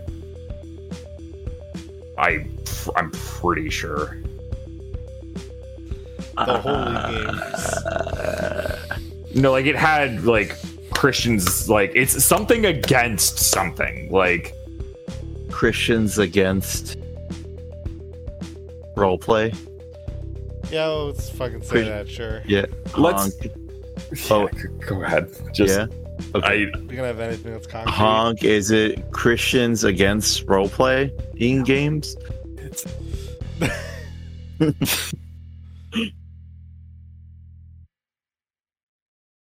I'm Tell me- afraid Just tell me it's wrong. Just- that is incorrect. just say Yeah, it's okay. wrong. We know That's it's it. Wrong. What was it? Please you don't tell me were we actually you said it. were you were closer than you thought you were. Yeah. Well, what what is it? You mentioned MAD, Mothers Against Drunk Driving. Patricia Pulling started an organization known as BAD, Bad. bothered about Dungeons and Dragons. Really?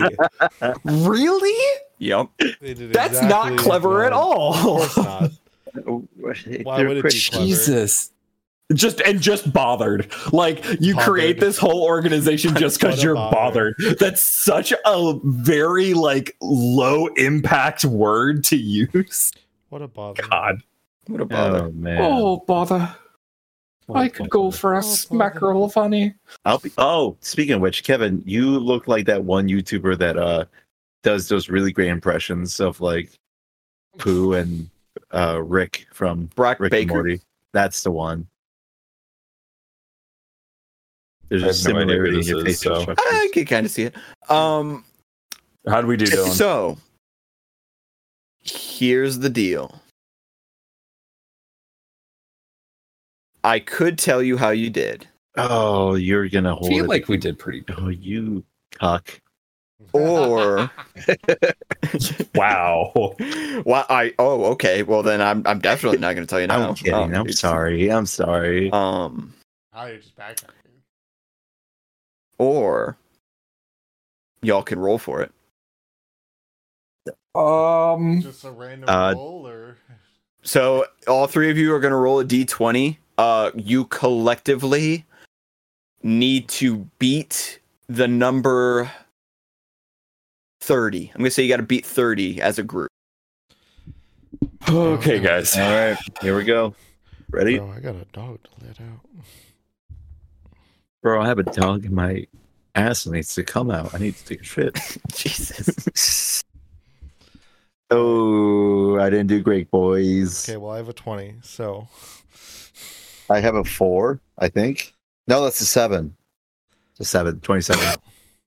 we didn't make it. You roll a one. What'd you get? Is- I rolled a natural one. God damn Damn it! it!